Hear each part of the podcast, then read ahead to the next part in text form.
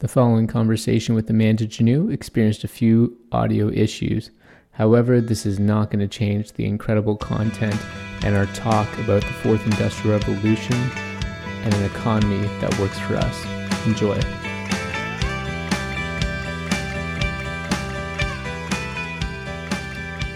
Hey everyone, episode 20. Welcome back to Two Nobodies. We took a little bit of a break, but we're back.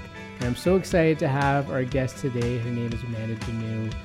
I kind of just randomly messaged Amanda, and thankfully she responded back. I really appreciate that. So I'm really looking forward to this conversation. Kyle can't be here today. He's busy with his two kids and his busy life as a dad. So uh, we'll miss him today, but just happy to have you here, Amanda. So welcome to Two Nobodies. Can't wait for our conversation. Oh, thank you so much. Yeah, I'm really looking forward to it as well. So you're from you're from Vermont, the state of Bernie. Oh, absolutely, Bernie bro for life.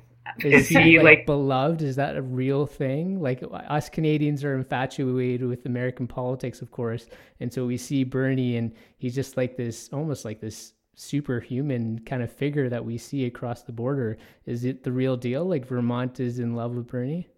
Yeah, I mean, he's been our representative forever before he even became a senator. And I think there was this time when there was a guy who came up from Massachusetts and was trying to run for the representative seat. And Vermont's so small, right? So every state gets two senators, but your mm-hmm. representatives are based on population. So we only have one representative, so it's actually harder, technically, yeah, to get into the House than it is the Senate. Um, okay.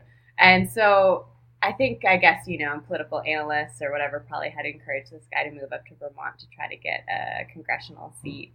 And he ended up spending, I can't even remember, maybe like $25 million or something like this on his campaign. It was like a huge, like, smear Bernie campaign. And Bernie, I think, ended up spending something like $5,000 on his campaign and he won okay. like by a landslide, right? Like it probably was more than five thousand, obviously, but you know, like very small amounts, just because. Yeah, I mean, I think there is an appreciation and a, like a trust of him, but I mean, people are also critical of certain things as well. But the fact that the United States would have elected him, I believe. Yeah, like to me, it's just such a great sign for the country. I kind of gave up on U.S. politics when they passed Citizen United. Mm-hmm. I was like, okay, well, we're not even pretending that we're not a privatized government. And then that was, a 20, I think that was like a 2010 decision, mm-hmm. if I'm not mistaken. Yeah. yeah, and I was working in international development, and I just sort of decided to just stay and work with countries that I felt like had more of a motivation to mm-hmm. meaningfully, mm-hmm. yeah, support the the interests of their people and then I remember hearing whispers from some friends in Vermont that Bernie was going to run for president, and I was like, what? Like that would be nuts.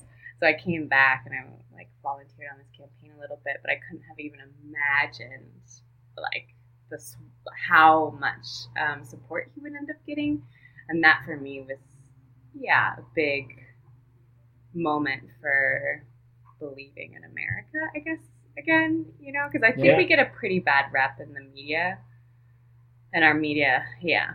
But deep inside, I think we've got some radical kindness. Was that the first time for you that really kind of captivated you in terms of politics, or were you kind of like I would say from afar for me, like the Obama campaign, watching that was very sort of inspiring, and I got caught up in that. Was that was that this sort of similar for you, or was Bernie sort of really the first time?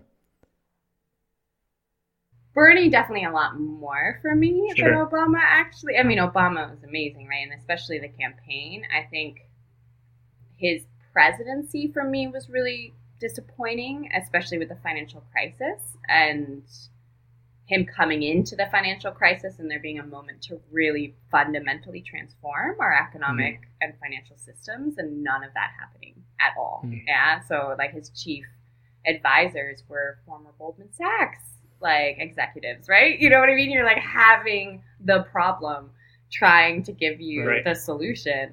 Um, and so that was really frustrating. And then obviously, like the Muslim ban and, you know, like all of the drone warfare and all these things, mm-hmm. right? Were just like a little bit of a sure. bummer.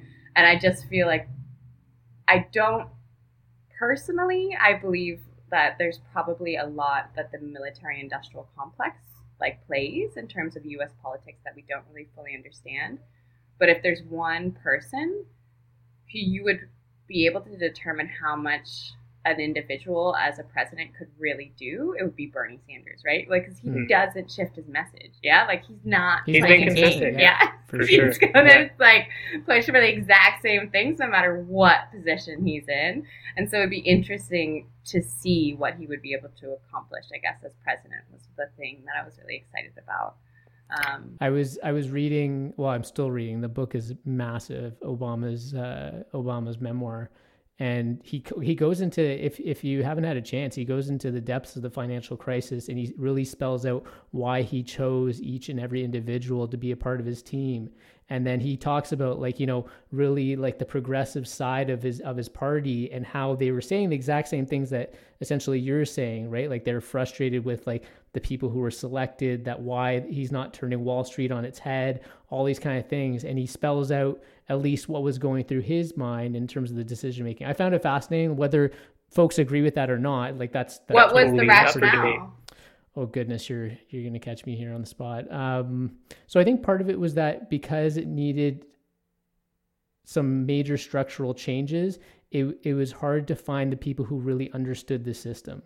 And then in order to actually, you know, personally, when I saw that crisis, and I was so surprised that not one person like none of those CEOs were in jail, right? I mean, like just a horrendous thing that happened the 2008 financial crisis. Like people losing their entire retirement. It's just pathetic and sad, right? Frankly. And so I was always frustrated with like why no one lost their jobs or no one like went to jail and and all this stuff. And and it apparently it bothered him so much, but in order to get people to lead these companies going forward, because I guess um, they needed some of the major banks in place in order to sort of keep the financial system afloat. They needed people who really understood the system. So it's one of those things where it's like, if you're on the inside, you can kind of really control the situation because nobody understands what the heck you're doing outside of that system. I mean, so they, they, don't need... understand what they're doing either, though. Yeah, like Fair the enough. financial transactions yeah. are far beyond like the human mind's capacity to even possibly yeah comprehend. They're like going at such a speed. But it is interesting. I mean, especially compared to Iceland, for example, who had by far much worse like financial collapse. Like they were ostensibly mm, a giant yes. hedge fund as a country. They had their their economy collapse overnight. And instead of saying, "Oh, too big to fail," I mean, the government put bankers in jail. Yeah, they protected like the um, domestic sort of savings and they mm. allowed for that entire sector to fall. And you know they they rebuilt on the basis of yeah much more diversified and much more people led sort of recovery efforts. Um, so it's a it's a choice right? For sure. And he and the thing is that he I don't know. I think to his credit, he acknowledges that it was his choice. Like he's like, I wasn't comfortable to do that. Mm-hmm. Like, I, wasn't, wasn't comfortable to to to to make the decision of flipping it entirely because of X Y Z reasons. And he spells that out. And I'm not going to remember those reasons, so I'm not going to. I'm going to butcher that. But but it it was it was worth from just like in terms of studying how someone's decision making. And I felt like you know you take it for what it's worth if it's honest or not. But he's pretty detailed about it. So I mean anyways, I thought it, I thought it was a good sort of reflection. Again, whether people agree with that or not, that that's. I really uh, love autobiographies for that reason, like really understanding people. Because I read Bill Clinton's My Life yeah. a long time ago, and his rationale equally for neoliberalism and NAFTA and like the you know all of these things. You know, it's the incredibly intelligent people, right? Who yeah. have their reasons for doing the things they do. It just ends up screwing most people over. Yeah, so what a what a really tough job, right? I mean, like the the questions that come to their desks, right? Like there's no black or white answer. It's the problems that nobody has a good answer. Like if if it was easy, it would have been solved already, right? It's just an immense challenge, and especially like I'm assuming in the United States, especially most people look towards the president, even though the president doesn't have a lot of power in, in a congressional system, right? Whereas in Canada, for instance, the Prime Minister of Canada has an immense amount of power, especially in a majority government. So it's just interesting to to sort of uh, see how Americans view the presidential system and how much faith and belief they have in their in that leader, right? Yeah. Yeah. I mean, we're usually pretty divided, right? yeah. Yeah. As is everywhere. I feel like these days, but mm. yeah. But you know what? That that kind of uh, that that actually prompted sort of our thinking and uh, talking about the fourth industrial revolution, and that's really you know one of the main reasons why we wanted to have the conversation. Although I'm really enjoying this conversation about politics, but uh, but the, the, the but the main reason was that we were starting to see these big disruptors that are happening in the economy from a technological standpoint, and we started thinking about okay this is really going to shift the economy. We started realizing we started researching that there people are identifying a potential fourth industrial revolution that it's already happening or that we're on the verge of. And like what does that do right? Like what is what is that going to do for people? Like that was our concern right? Especially as we not only position our lives and our careers and thinking about how we move forward, but also for our kids. A lot of our conversations that Kyle and I have are about fatherhood and parenting and, and thinking about sort of what our kids how our kids are going to develop and all those sort of things. So that was sort of a major a major piece for the fourth industrial revolution is is is how is the this economy going to pivot? Is there an opportunity to pivot in a different direction? Have the the systems in the past are they so ingrained that you can't actually make major shifts? Um, but it doesn't seem that way from our initial research. Is that these these major disruptors in our economy have the potential to really, you know, create some opportunities for the better. And so then when I when I um, was looking at people and organizations that were looking into this, into into you know how we can make an economy that better fits benefits everyone or benefits you know the people or makes the economy work for everyone essentially um, the organization um, that you work for WEAll kind of came up did you do you want to talk about WEAll um, and sort of the work that you guys do Sure. Yeah. So the it, WEAll is the Wellbeing Economy Alliance, and it's an organization that's not too old. Actually, it only began maybe two and a half years ago. But the idea is it's a an alliance of organizations, governments, academics, activists, citizens, and generally just change makers who are mm. all committed to transforming our economic system.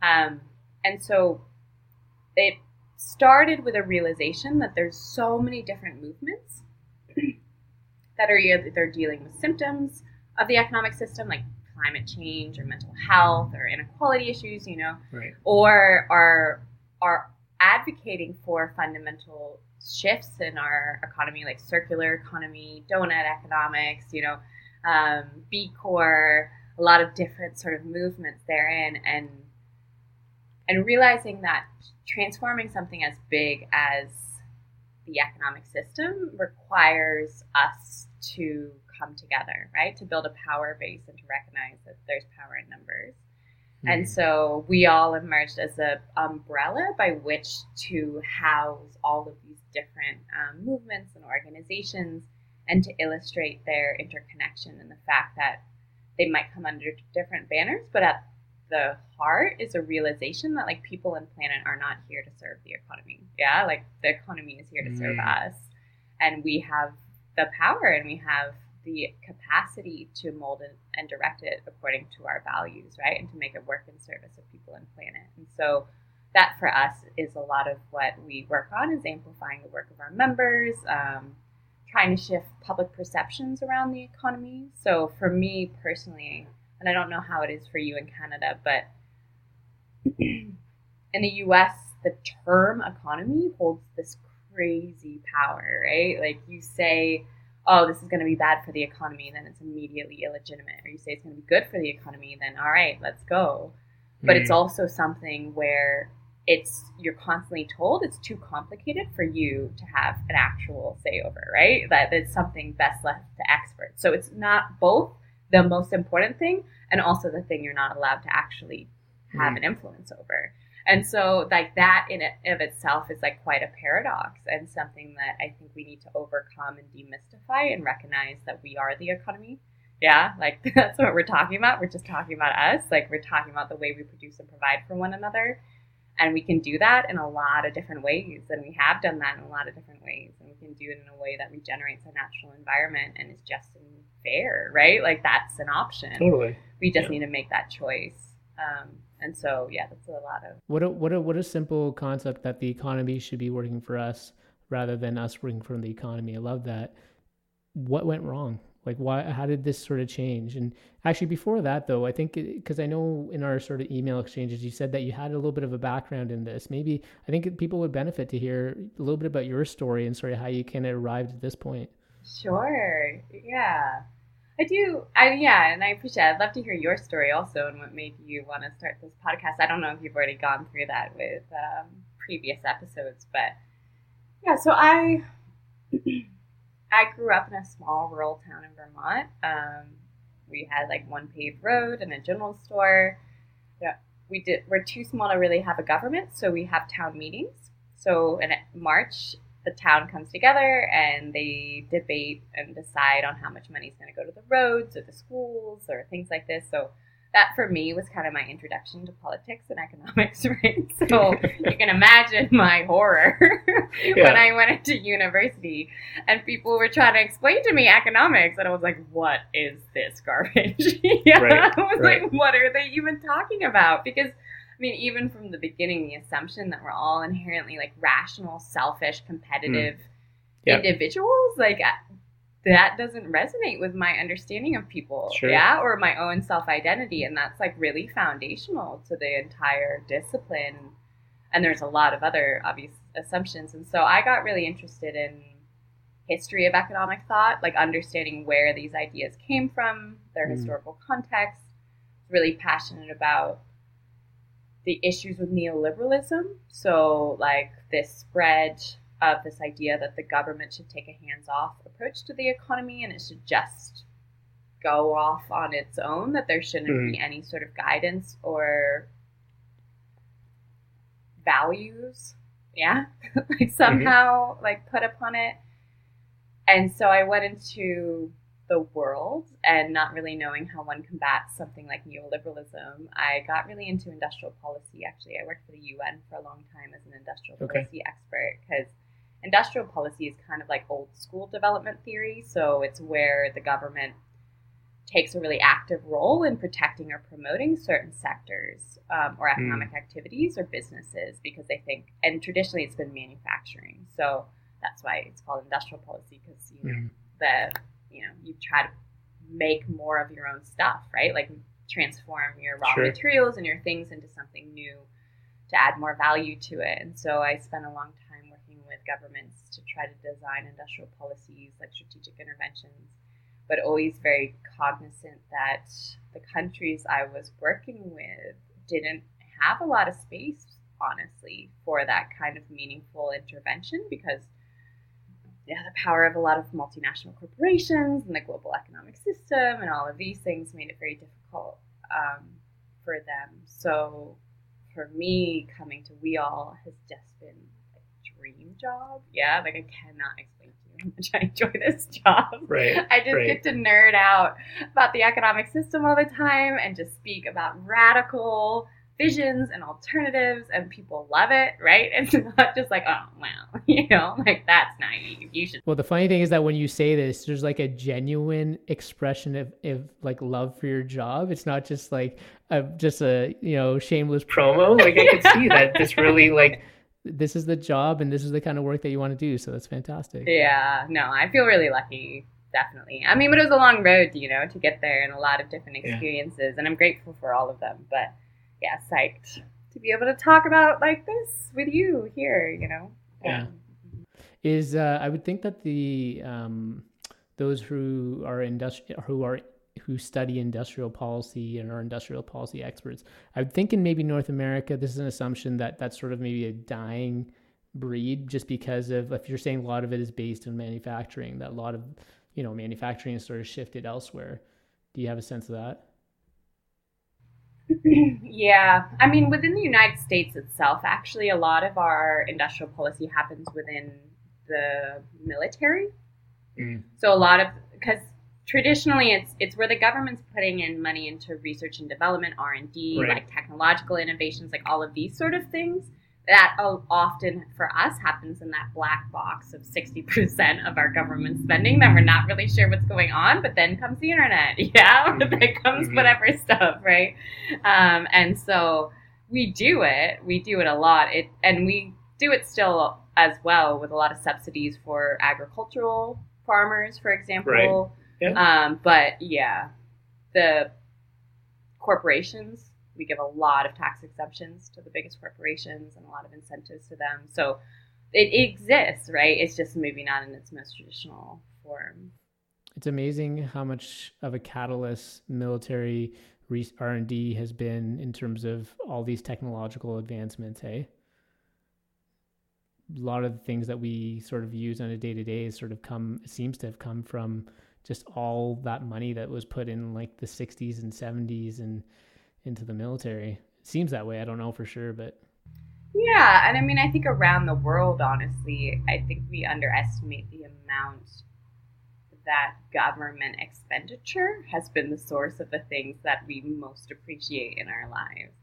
So there is a lot of really wonderful innovations that happen at the community or in the business, like like sort of sectors, but a lot of it comes from very concerted and purposeful investment by the state in these kinds. Well, I was reading even with the COVID vaccine that if government didn't invest, you know, all the money that they did, it definitely de-risked um, these companies, these pharmaceutical companies, to pursue these vaccines because it just wasn't as profitable. Uh, so yeah, it, it's probably a really that's a really good um, really good point. I was thinking about your you were talking about you're from rural Vermont. It's funny because I just read a story about apparently this this folklore hero and I can't remember his name and it's bothering me right now. Ethan Allen. No, no. This was so when I say folklore, I don't know if that means real. So sometimes I say words and I don't really know if they actually make sense. So I, I apologize for that. But uh, it was this person that apparently had a, a, a, he he lived in rural Vermont and he had this parcel of land, and the state wanted to put um, a freeway or interstate through that part of land, and he was so furious with this, and he decided to light himself and his property on fire. Do you know about this?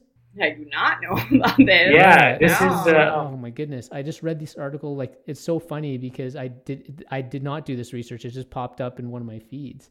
Um, I don't know if I was what that was about. But yeah, so he apparently locked himself in his in his farmhouse or wherever he lived and set himself on fire because it was the day before that they were just going to take his property away and it was it was really really sad and everybody um, you know just sort of remembers i guess this this this man and what he did and so more recently i guess there's there's a tree that's sort of the last sort of remaining artifact of his time in this property but this tree is right near this parking lot that's like a parking go i guess off the off the interstate or the freeway. And and that tree apparently is kind of becoming a hazard to cars parked near in that parking lot and so there was this huge sort of conversation with the community uh, and and and the the town about whether they should cut down this tree. They had a full engagement. And then at the end, they said that there was going to be this sort of memorial for this person um, where the tree was uh, to sort of honor his legacy. I was just like, okay, so, so that's what it's like, to live in rural Vermont. I, I just really love it. It's just yeah. so sad. I'll have to, I'll have to send you that article uh, sort of off after we're done recording because it was it. Uh, I think I read it in the New York Times and it was it was definitely worth it. It was it was one of my morning reads and I was just yeah. so I was like had every emotion as I was reading that. I know it makes yeah. me feel a lot of emotions too. Definitely. Yeah. Oh my goodness. Yeah, Sorry. we're all There's something about. No, that's okay. There's times where we're talking and our kids are yelling upstairs or whatever, so it's uh, it's par for the course. But um, what was I going to say now? I was gonna say, oh, just it's just rural life to me is is always fascinating. I grew up in Toronto, which was just a huge, obviously urban environment.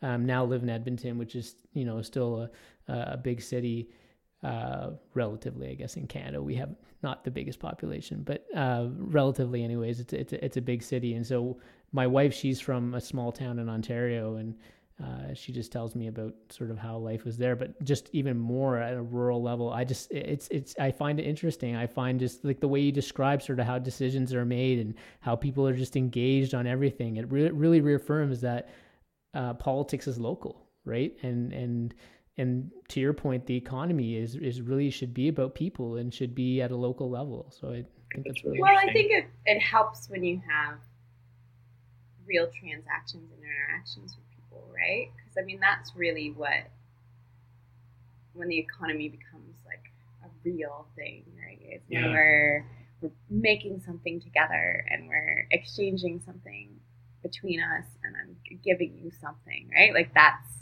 that's what this whole system is. It's just we're increasingly removed from one another in those transactions, so we don't see how much of ourselves we're giving to others all of the mm. time in what we do, you know? Um, and so it can feel alienating or, yeah, far away, but it is. I mean, it's a beautifully intricate system. It just, and a lot of cooperation. Like, we talk a lot about competition, but there's insane amount of coordination and cooperation that's mm-hmm. involved in that, right? And trust For sure. that's involved in it. Yeah. But, yeah, I don't know. I mean, it is the the rural urban thing is interesting with COVID because there's a whole reverse migration happening right now.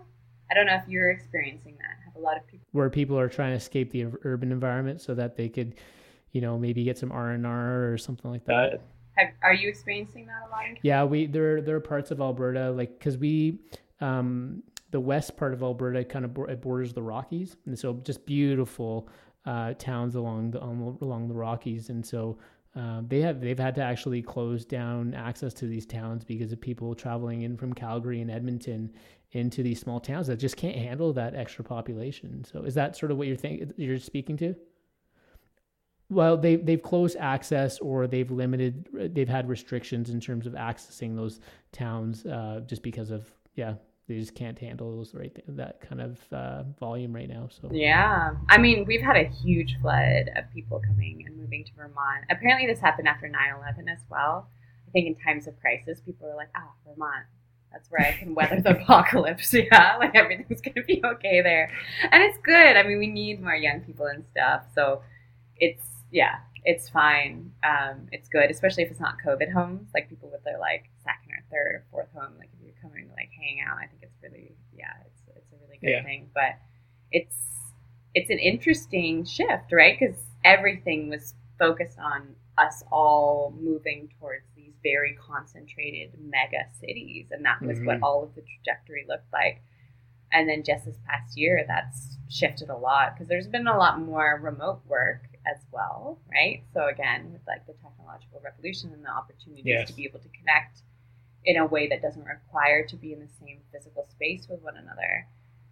And I think people living in rural areas, I'm biased, obviously, but is really important. Like, I remember, I don't know how many years ago it was, maybe like seven years ago, reading a news article that said for the first time ever, the majority of humanity now lived in cities as opposed to in rural communities. Mm. And I thought about the stars, yeah, and about all the majority of people living in these big cities and not being able to see the stars, and how much mm. the stars have been the foundation of so much of our spiritual and scientific development, and like mm. not having the capacity to see that and to have that moment of like ego loss, right? And like I'm just like I am this thing relative to that thing and to be connected enough to nature to notice climate change, to not know it in an abstract way, but to see the environment changing. You know, like all of these things I think are really positive if people are yeah, are in areas where they can yeah, be more connected to nature. I love that. And I love that. And also, when you talk about connecting to nature, I was thinking the same thing. I, I don't know if there's stats on this, but I suspect that there are many people who are just feeling like they need to be more connected and are embracing that sort of more isolated lifestyle or or taking on sort of a little bit more agriculture and and just shifting their way of life because and just wanting to sort of slow down and focus on what really really matters because you're absolutely right when you get caught in a city like you just you, nothing else. You know we always say in in uh, most people in Canada say it make fun of the fact that when someone's from Toronto they say you're the center of the universe or the center of the world sort of thing right? Like that's Canadian perspective and context just for you. But but uh but it's funny because I came from southern Ontario and I would say that when I moved out to Alberta, which is quite a ways far west, you really realize how big and awesome the country is and how there's so much more in terms of the Canadian people, but just geographically, like you really do get trapped in that kind of city bubble and, and, and, and it wears on you. So it is, it is interesting that you say that. My wife has this sort of dream of like wanting to live like kind of in this isolated place with a tiny home and and all that stuff and i don't blame her because you know sometimes things are just it's just too much right you're inundated with all kinds of crap frankly right so did you know also that dirt is an antidepressant dirt, dirt is, is? Mm-hmm. Now you're talking about like, like really good dirt, dirt like, like that's, that's rich and just like any dirt, yeah. Like okay, um, okay, yeah, like it interacts with our, you know, like neurochemicals in a way that is like yeah, boosts our, our like dopamine levels and stuff. That's funny because I just hauled seven cubic yards of dirt in my yard the other day. So, so you feeling so, so happy? I have to reflect and feel, I feel less depressed, and, and that will be scientific, scientific proof because seven cubic yards was a ton, a lot of dirt. dirt uh, I want to go back to uh, sort of when the economy hasn't been working for us, but we've been working for the economy. Where, when, in your view, when did that sort of shifts happen? Like, did that start to happen sort of after the first industrial revolution? Like, walk me through that thinking in terms of when things started to not go the way it should have been going. Yeah. So, the industrial revolution for me is the most fascinating period of history. I, it was definitely when so many like socio political economic transformations happened for the West, uh, you know, um, but also it was the emergence of what we will now understand to be economics. And so, yeah, so you had the Industrial Revolution that was happening around like the turn of the like 17th, 18th century, right? And mm-hmm. along with that came unprecedented amounts of wealth generation.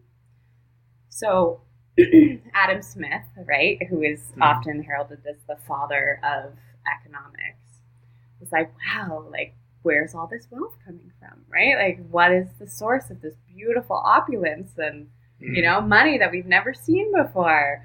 And so he looked into this system and said, okay, you know, this method by which we are taking from the earth and transforming it into something new. We've developed new systems like producing things at scale and divisions of labor and all of this stuff.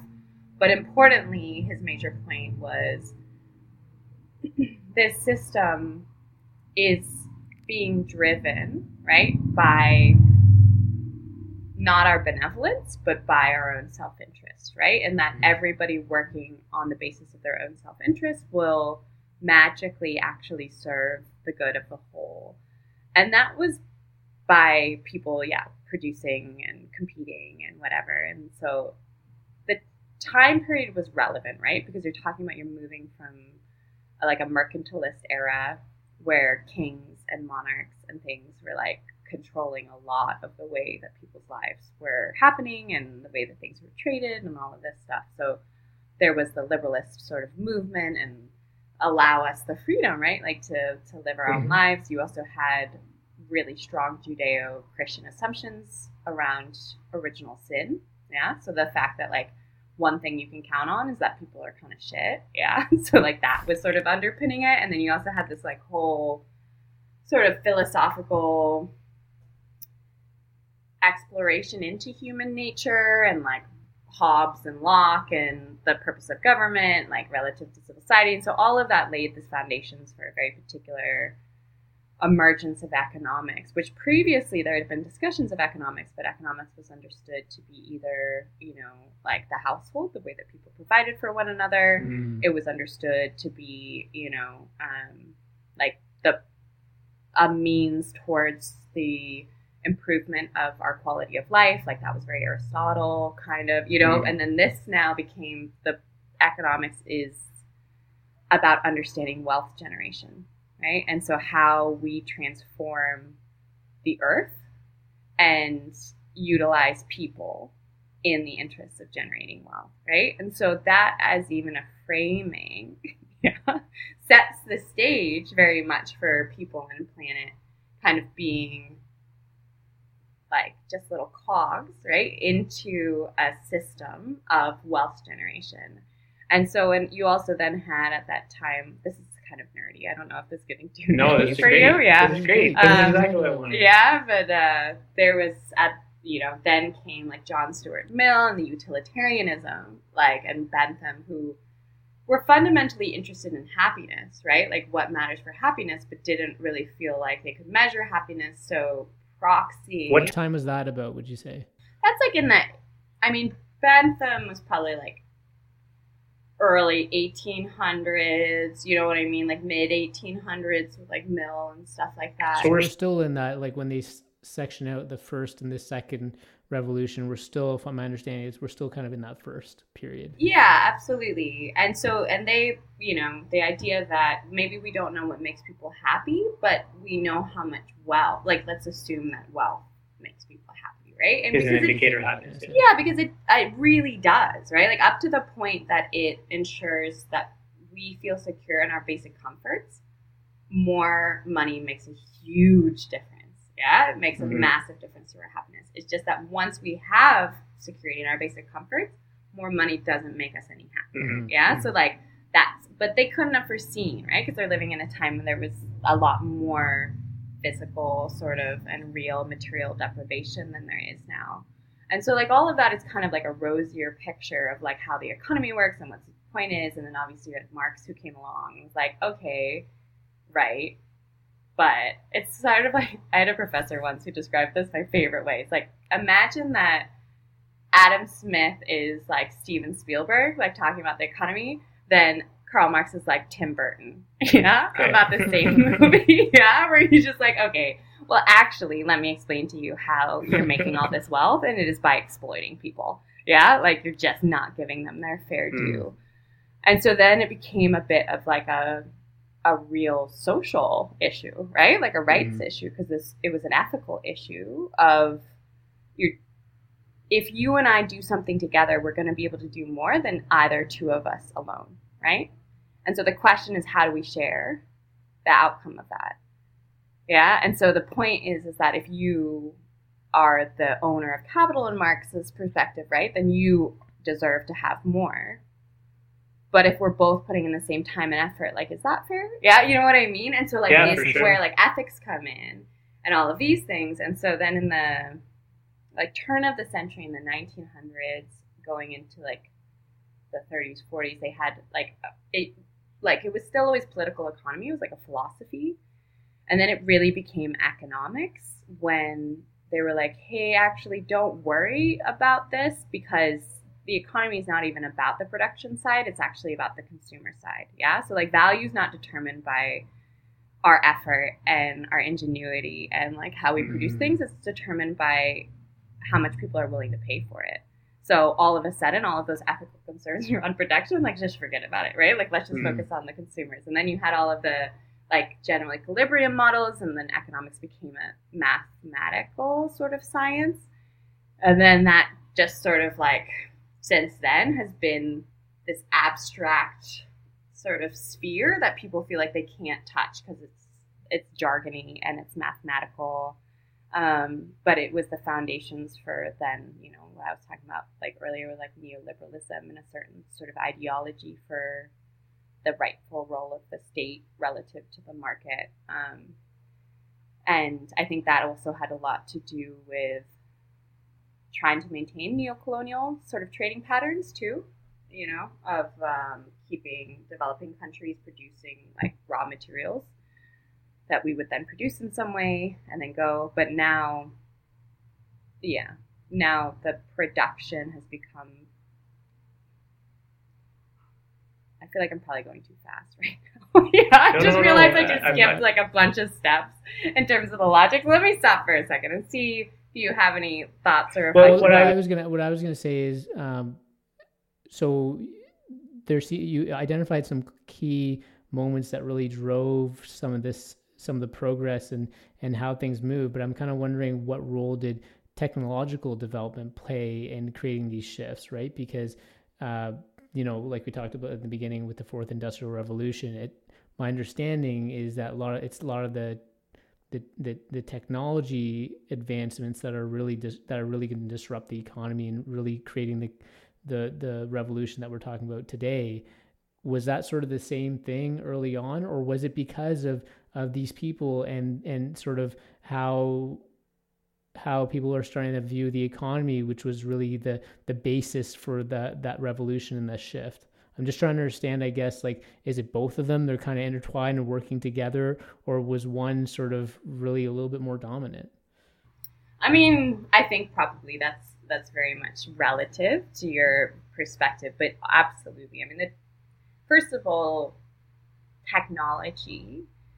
We often think of it as a machine, like as a physical thing, but in Mm. reality, it's just a process, right? So you've, we've had technology forever in the sense of it's the process by which we do things, right? And so that can be a physical act, a tradition of certain methods of agricultural production, for example, or Right. you know, inherited wisdom around you know different types of me- like medical remedies, whatever, right? Like that's all technology as well, but it's once it comes in the form of like a reified thing, right? Like a thing like which, in the case of the first industrial revolution, like um, you know, with steam engines and with um, you know the cotton gin and with these Mhm. sort of things that were like really profound in terms of like efficiency and productivity and output and how much you could produce in a period of time it did. I mean it had huge transformations for society. Like society transformed overnight. I mean you ended up having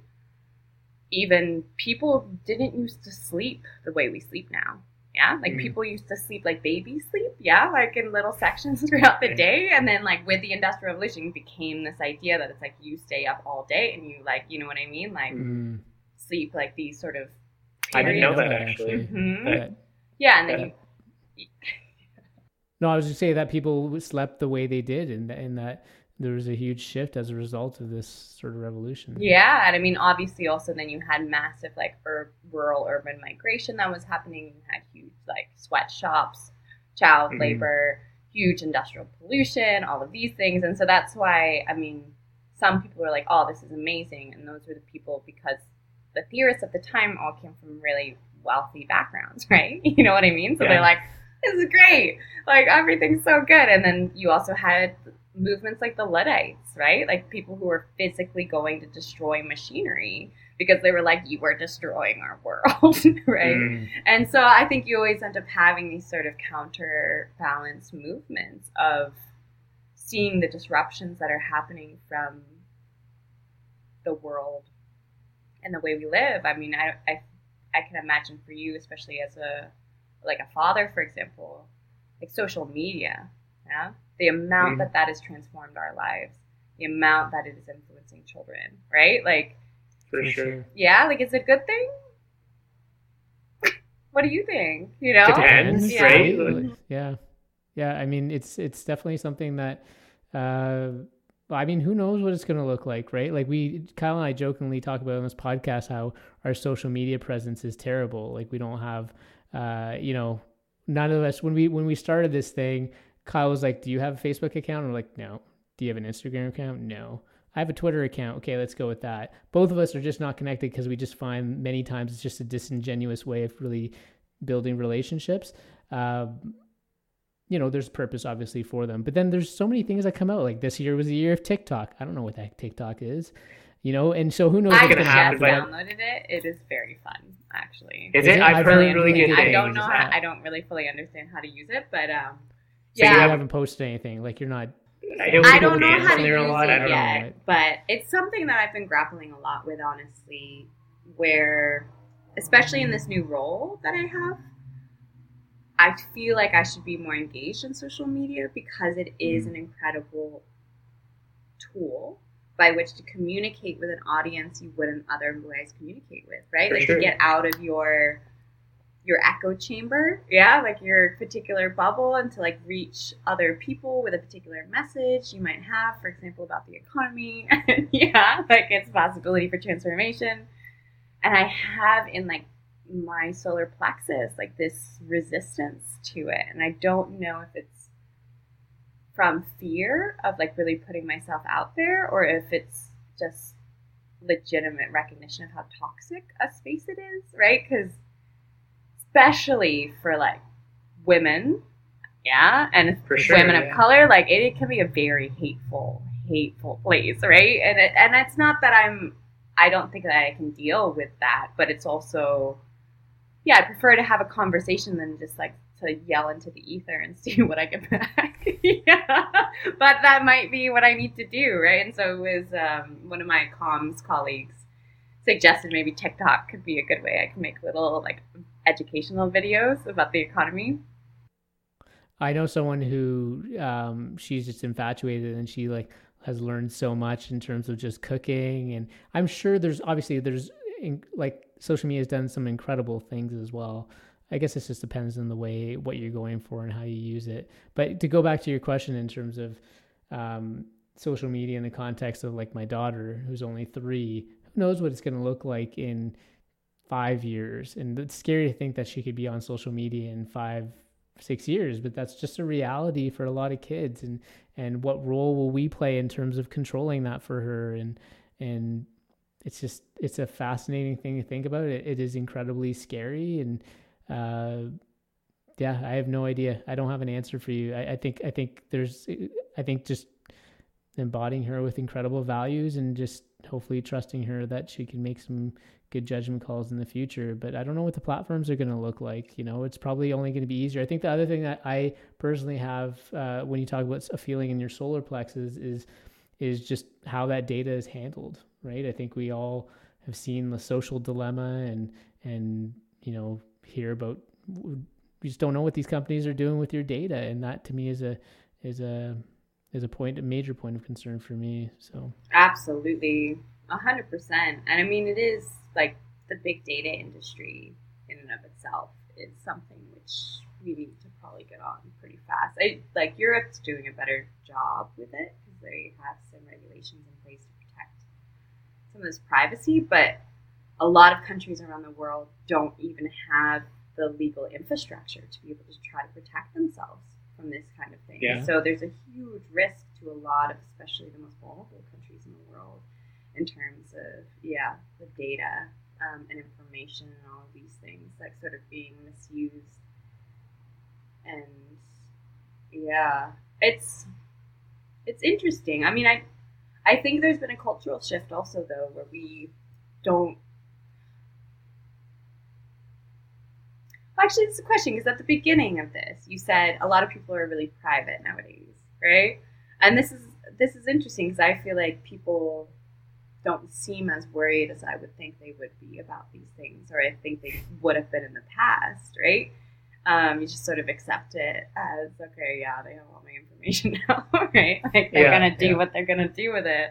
Um, but yeah, I don't know. Do you think people are becoming like more private as a result of this? Well, it's hard to know. I mean, those people who are really private probably, I suspect, don't have a really strong social media presence. But there's also this, you know, uh, people want to be heard and validated. Everyone wants that to some degree, and especially we live in. I think we're living in a more fragile society, and and I'll be honest. I'll be. I'll, I'll share like you know we created an Instagram account for for this podcast, right?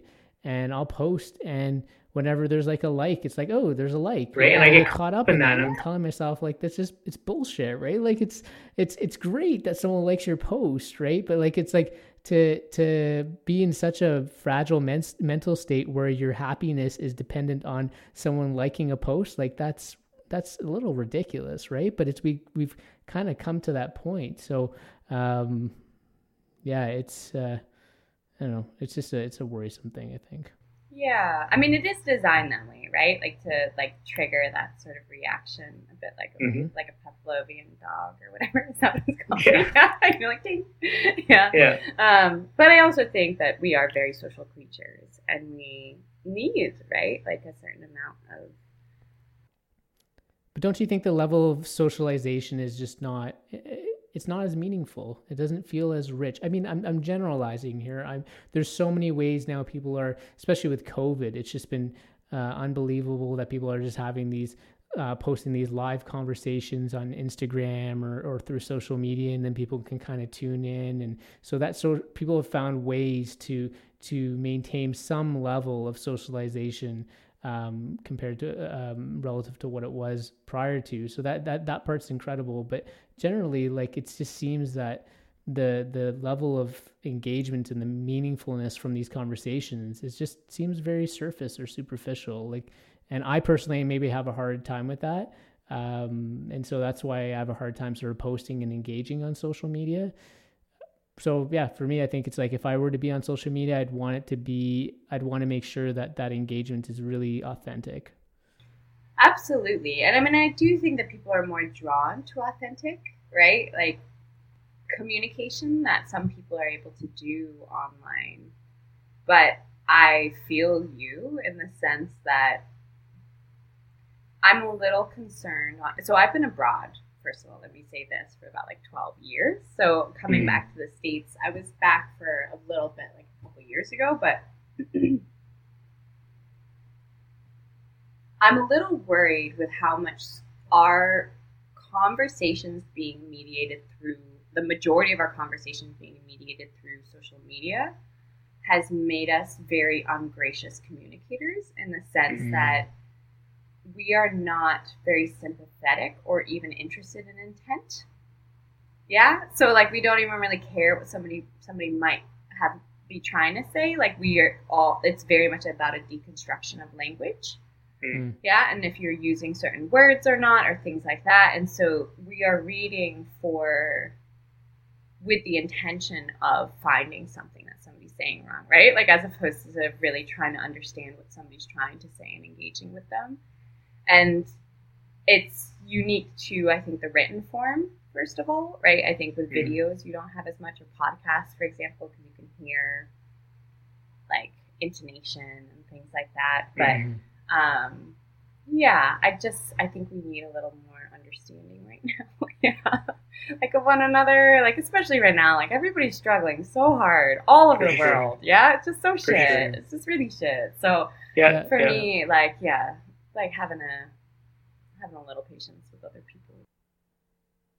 Yeah, and and to add to that, like just an appreciation for the work that is put out there, right? Like I was talking to a colleague. It I don't have this is just anecdotal, but but it just seems like even with music production, right? Like, do you remember like when you'd be anticipating when your favorite artist was gonna drop uh, their CD or their latest album or whatever? You'd be anticipating that. Now, like something comes out on on iTunes or whatever and and you just you listen to it and then you're on and you're like thinking what's the next thing? Right? Like there, there just seems to be there's there's so much stuff that we're being hit with and so much media that we're not appreciating and taking the time to slow down the amount of effort and work that people are putting into something. And and you know it's supposed to be someone's appreciation is supposed to be captured by the heart symbol or a thumbs up right? It's I mean, it's really interesting. So let's get us back to the point around technology, right? So right, thank you. I, should be the one who's facilitating this. So thank you. no, so the whole thing is that technological innovation, right? The major orientation of it to date has been to increase productivity, right? To like reduce mm-hmm. the amount of labor or material input that is required to produce something else. And so that with that in mind, most people, especially like economists in the 60s and 70s, saw, I guess what, I guess we would call it around like the third industrial revolution, right? Um, saw like massive increases in, in productivity and assumed mm. that what would happen would we would be at a 15 day work week now. We would have a lot more time. Yeah. So with productivity and not needing to work so much, we wouldn't work so much.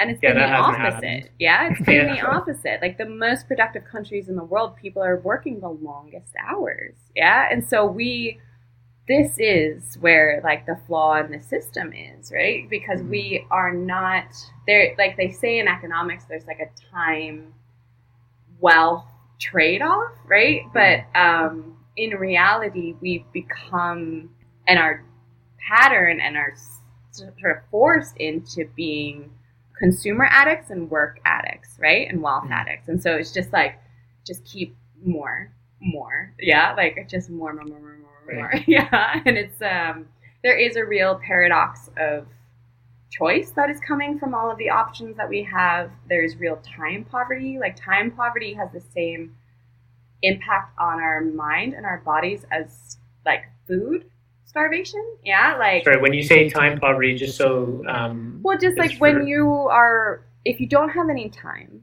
to do whatever you want. Yeah, like if you are constantly working or like have a lot of like family mm obligations or whatever it is, right? Like you're time poor. Yeah, mm like it is. It has the same impact on you as like being like food starved. Yeah, like mm-hmm. it's that sort of deprivation. Like we really, really need time. And we don't have a, like we have built a society which is so fixated on like growth and more and bigger and get it, right? That mm-hmm, we mm-hmm. have a very hard time giving ourselves what we need actually, which is connection and generosity and contentment and notions of enough, right? Like how much is enough? We don't have any conception of enough, right? Like it can never be enough. Like that would be to be lazy, right? To be like, oh, cool, For I'm good now. yeah, like that's yeah. not even a part of our cultural narrative.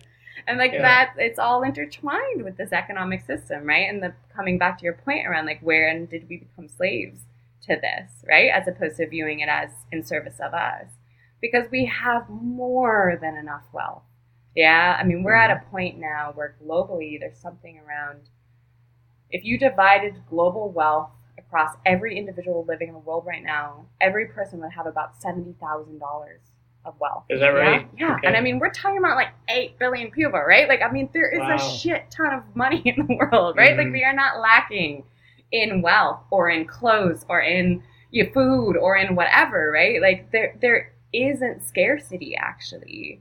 Mm. But we keep producing more and keep doing more um, because we're just like, yeah, like let's just keep going. yeah, like, let's keep doing it. And I do think that COVID is interesting for that. Like, I think there's we're in it, so I don't know how much we'll be able to fully know what the long term impacts on it will be, but mm. it has forced a pause in some ways for a lot of for people, sure. not all people, right, in the world, but it has forced somewhat of a pause, and it has also forced a re-examination of what is really essential, and it is not hedge fund managers, yeah, and billionaires, yeah, and like like you know like the people who are really making out right now um, and I think that will be really interesting to see how that plays out with recognizing like nurses and teachers and farmers mm-hmm. and, you know, like the really essential parts of our economy because we can value them. We can make them the most successful jobs and industries mm-hmm. in like our societies. Like that's just a choice. We just currently provide a lot more incentives to large investors and companies that are really efficient at generating wealth not so much the industries that are efficient at generating mm. well-being in the in the work that WEAll does have you heard uh, amongst your alliance partners about folks wanting to measure this more effectively like so you know we the happiness index right like something like that or a well-being index uh, my former alma mater, the University of Waterloo, I think they're they've developed like sort of some sort of index of well-being. Like, do you think that would really help and potentially shift policymakers to really to really think about the economy differently, but also not only policymakers, but obviously just the broader the broader you know public to just really understand that it's not just the economy, but there's a whole host of factors that contribute to our ha- happiness. For sure. I mean, it's already happening. So one of the things that WEAll helped instigate was WEGo, which is the Wellbeing Economy Governments okay. partnership, and this is an alliance or a partnership of governments which include right now New Zealand, Iceland, Scotland, Wales, and Finland. And all of them have developed alternative measurements for progress.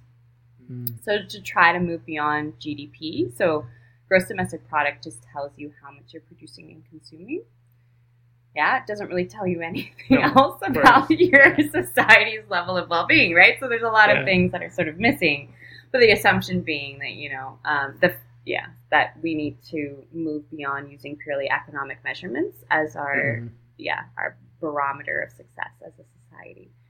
And so there is there are a lot of movements and across a lot of societies. The challenge, of course, is that when you move beyond something really simple, like how much money something creates, to what matters for well-being, there's a lot of mm-hmm. factors, right? There's environmental and social and personal and familial. There's values. There's democratic engagement. Exactly, civic yeah. engagement. You know, transparency. Yeah. All of these things, and so that's the reality of the world, right? Like mm. we shouldn't shy away just because it's complex, but it also means that making choices on the basis of much more multidimensional measurements and like frameworks for progress is more challenging, right? And so I think we are in the midst of this shift. I don't think it's a coincidence that most of the WEGo leaders are women. yeah. Mm-hmm. so I do think that as we're seeing more female leadership emerging in the world and less traditional voices entering into some of these spaces, we are also experiencing an expansion of our thinking, right? And a new mm-hmm. renaissance mm. in our thinking. So, alongside maybe the fourth industrial revolution, where same way that we view the economy as sort of this abstract force that is just happening out there, we tend to view technology that way as well, that it's its own self evolving, like, you know, force that is, yeah, not somehow a product of the human mind, right? And it is. Mm-hmm. It's always a product of the human mind. And so, therefore, it should be beholden to the same kind of ethical reviews, right? That any mm-hmm. human action should be. And so I personally think that, you know, we have all of the, we have philosophers who do reviews of innovations um, or proposed research in the medical field. Mm-hmm. We should have the same one for the technological field, right? Mm-hmm. Because it has huge implications for our society. And I think we should think about it a little bit, right? like, what is this technological innovation going to bring to society, right? And who is ultimately controlling that innovation? because the one of the things that I will rant a little bit about to you is intellectual property rights. Yeah, like that is intellectual property rights are some bullshit, okay? Because they really came about purely as a way to limit the capacity of developing countries. Yeah, when you have firms coming into their country, like setting up shop in their country and producing things for their capacity to actually produce them themselves ever. Yeah. And so you're limiting the flow of information and ideas and processes and innovation in order to maintain a consolidation of power and wealth in the hands of certain people, right? And like so just to just to on, on that one and, and I don't I don't know enough about this, but and I could be misunderstanding this. My understanding is that international internet intellectual property rights are protected because companies feel that if they weren't, it gives them no incentive to really do additional research, right? Because if it's already out there, then why would they invest more in R and D um, if their rights aren't protected? Right. What well, then why would you even produce anything in the first place? Hmm. You might be outcompeted eventually, right? But that argument doesn't even really make sense, right? Like, of course, it's going to protect people who are able, but I don't think that you should be able to own ideas ideas are not things that should be owned. Yeah, like they mm-hmm. should be things that are free. yeah, the same, but you know, like they are a product of the collective subconscious. They are a product of you know a human society, and they're the things that drive our innovations. And so, holding that, right? And saying that you can't have this for 20 and then add another 20 and add another 50, right? Like years. I mean, there's cert- definitely ethical issues, but even from an economic standpoint, it's not really just, I don't think. And so part of what will make the fourth industrial revolution a source of betterment for society, I think, is around a redemocratization also of technological innovation, right? So, what do you mean by that? So, like dispersing, right now we have huge concentrations in terms of who is doing the innovating, yeah, and who mm. controls what technological innovations are, are occurring and how the profits from those are ultimately like funneled. So, I mean, I think for most people, what would be the clearest is, you know, Google, Apple, Facebook, like these sort of tech companies are the ones we're most familiar with, but there's obviously a lot of other kind of tech companies, but they buy up in a second anybody who is even starting to potentially compete with them, right? And so they've established uh, ostensibly monopolies within these industries in terms of the control of our information and our, our interconnection and the way that we're even relating to one another in this day and age, right? And that's too much power for any group of people to have. And that's what companies are ultimately. It's like, you know, a group of people. yeah. And so they shouldn't they shouldn't have that much power. And so it's important for us to allow for yeah, the information, the foundations, the innovations to be dispersed amongst many different companies, right, or firms or initiatives, um, in order for yeah the sort of fruits of that to be shared more equitably, I think, and more accountability for it as well.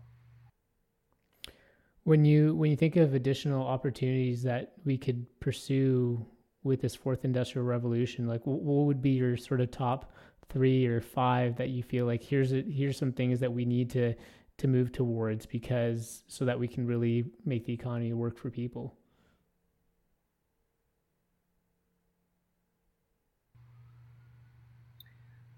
I think we're one area is definitely around systems thinking.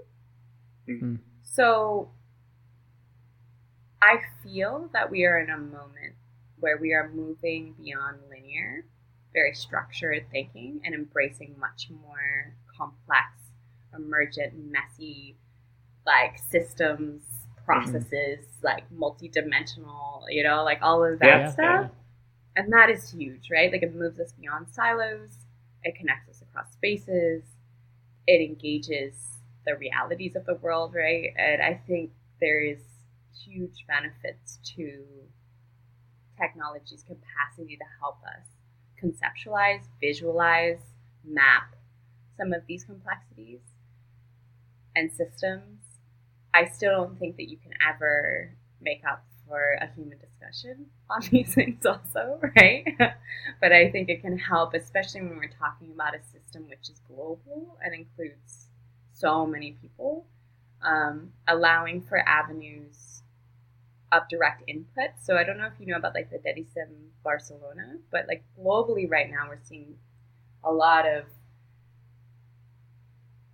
demands for greater like a revitalization of democracy, honestly, right? And so that's happening at municipal levels, like national levels, regional levels. But in Barcelona, what they did after the financial crisis and a huge amount of yeah, public dissent, they created a platform where people could just propose their policy proposals, engage in a direct communication about them, vote mm-hmm. on them with each other, all of this stuff, and they're automatically adopted by the the city government, right? Like as you know, like yeah, and so very direct democracy being able to come as a result of some of these technological innovations. Um, and again, I mean, technology has always had the capacity to make our lives a lot easier. Yeah, like for us to have more time, for us not to have to do like really difficult, physically difficult things. yeah, and that stands. Yeah, it's just that I don't think we're really, yeah, it's about us really taking advantage of that and making it clear that the fruits of the technological innovations need to be shared with everyone. So, all of that, I think we have the capacity to liberate the world, honestly, from, yeah. When you when you talk about time, something that dawned on me was someone we had on the on the on the podcast and he runs a charitable organization and he said that they he moved their organization to a four day work week and he has some preliminary data to show how revenues have increased engagement has increased donations have increased just all their their barometers or metrics for for success have have improved. Staff engagement mental health well-being all that stuff has increased. And so his his pitch is that like if we're a small organization of of five to ten and, and we can make this with not much money um, and he pays them right for for the fifth day like it's four days but he pays them for five days um, if they can do that then a whole lot of other people can do that as well so absolutely i mean they made the argument so during the industrial revolution right like people were working all day every day mm. yeah there was no five day work week until you had the labor movement. And mm-hmm. with the move towards a five day work week, we were like, oh, we're going to lose so much output and productivity mm-hmm. and all of these things. And it wasn't true. Yeah. Like, five people can't work that much. Yeah. We can't focus for that long. We also, as an organization, recently moved to a four day work week. And for myself personally, like, it has been really, really beneficial for feeling more balanced and more, mm-hmm. um, yeah, less exhausted. And because I think at the end of the day, all we can bring is ourselves to a scenario. And if we are exhausted and we're cranky and we're like, you know, we're feeling like martyrs in the space, yeah, then yeah, it's yeah. not going to ripple very well. So the more we can, yeah. This is part of the. Have you ever read David Graeber's Bullshit Jobs? No. no he died during COVID. Tragic. Okay. Not because of COVID, but yeah, one of the most brilliant modern minds, I think, in like new economic thinking. He wrote this book and it highlighted that in the U.S. and UK right now, the majority of people feel that they are working in a job that should not or need not exist. Yeah, so meaning they're mm-hmm. doing work that is either not actually helpful to anything or is actively detrimental. Mm-hmm. Yeah and that's a huge problem. That's a large. Yeah, like that's a big problem, right? Like that that many people are feeling that because a lot of our personal well-being, a lot of our identity, our connection, our meaning in life comes from feeling like we are going in service to others Absolutely. in some way, right? Yeah. And the avenues by which to be in service to others are really low paid, yeah, relative to the ones that are super extractive and harmful to others, right? And mm. so we just gotta like switch that. Yeah, like you know, I'm not saying we got to get rid of like all right. of the you know like stock market traders or whatever, but right. they're not the most beneficial people to society. Yeah, and so mm-hmm. I don't think that they should be paid. You know, like 12,000 times more than a kindergarten teacher. yeah, like that's a really useful job to society. And so all of that is just incentives. Yeah, it's policies, it's collective decision making. So we have the capacity to determine what kind of innovations we want to see, what kind of economic behaviors we want to grow, kind of activities we want to flourish. And so, so what would that, ideal, ideal economic, economic model, model be then to create, create that, that shift? shift? Well, I mean, so for me, honestly, I don't think it's about saying what is the ideal economic model because we need to yeah. build it. Yeah. Like this is about building it in our location, in our context. So I think it's problematic to think like this economic system that's been, we feel like is imposed upon us, that we're mm-hmm. going to wait for the perfect one to be equally imposed. Because the reality is that it's just about figuring out how we do want to produce and provide for one another, right? And to do it in a way that makes sense for our geography, our culture, our history, our like, you know, our politics, all of those things, taking it into account and to do it in a way that engages as many voices as possible, I think is the major thing. So it can become a blueprint, right? It can become a blueprint for other places, or you know, it becomes the model in and of itself for what. Uh,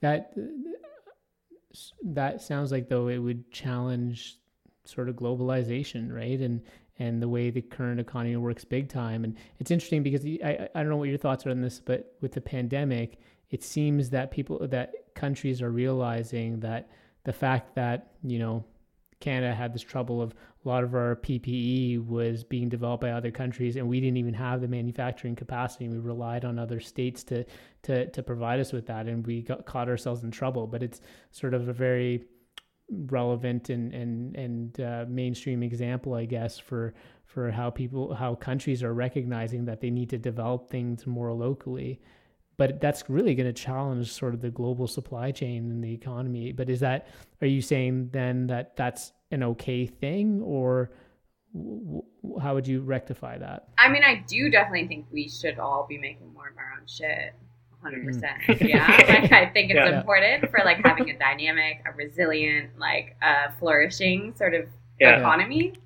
The reality is that we can't all produce all things, right? So mm-hmm. I think it's also naive to feel like you know, I'm going to be like, let's be a protectionist, like totally mm-hmm. isolated country over here because, you know, I like mangoes.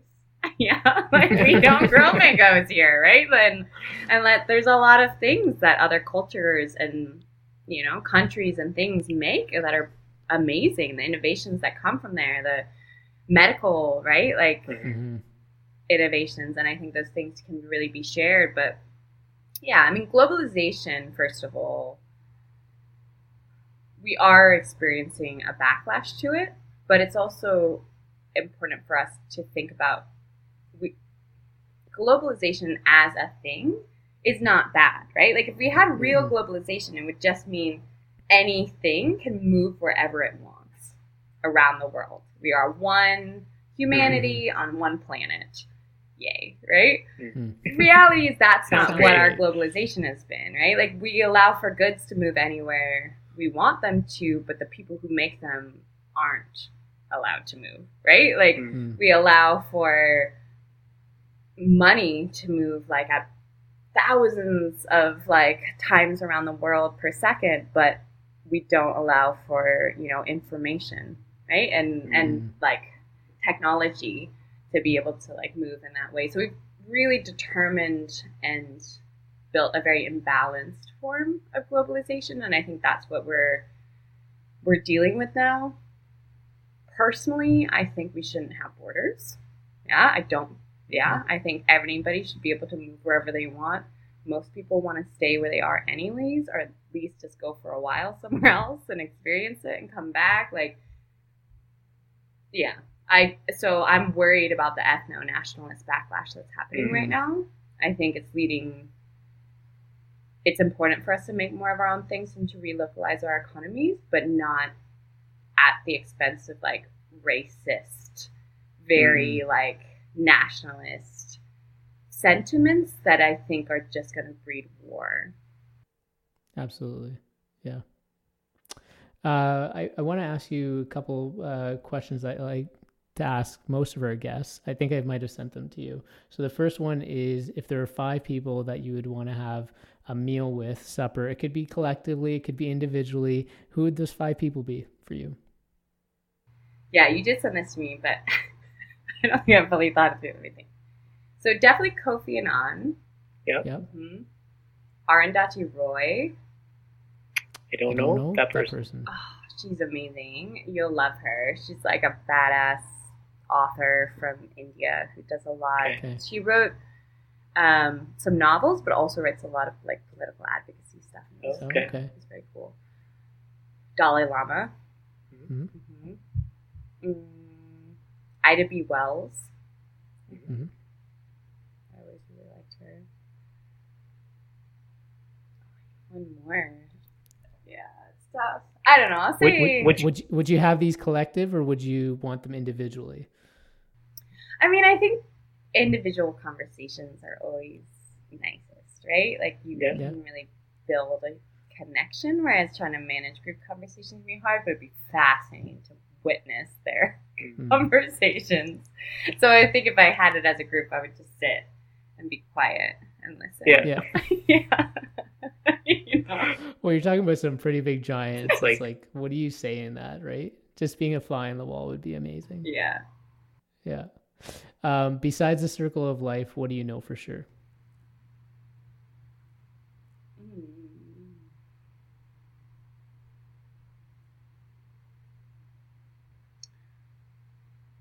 So the thing that I believe most strongly is that the purpose in life, my purpose in life, I guess, is to be happy and to be of service to others, and that I can't do one without the other.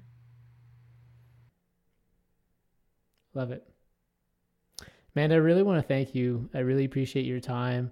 I learned a lot. It, it in some some regards, it felt like you know a nerding out session at a at a at a at a in the lecture hall, but it was just it was filled with you know just sharing different uh, aspects about life in Vermont. I really appreciated that background as well, and I think people will will find it really um, really engaging. So I really appreciate that. We'll put all of Amanda's uh, information in our uh, description, show description, and I encourage you to uh, watch this episode and and follow WEAll and and look into the work that they do.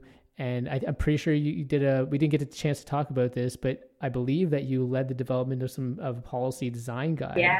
which is which I actually did look at it. Like, yeah. I- I Did you like it? Yeah, I did look at it. it. Um, uh, we didn't get a chance to talk about that, but I mean that's probably because of my my background and just kind of nerding out about like, that kind of stuff. But I don't know if the rest of everyone's really really, gonna, uh, want to want to hear about um, just all my thoughts on that for now. But but um, Amanda's done some great work on that, so so be sure to check that out. I'm pretty sure you did.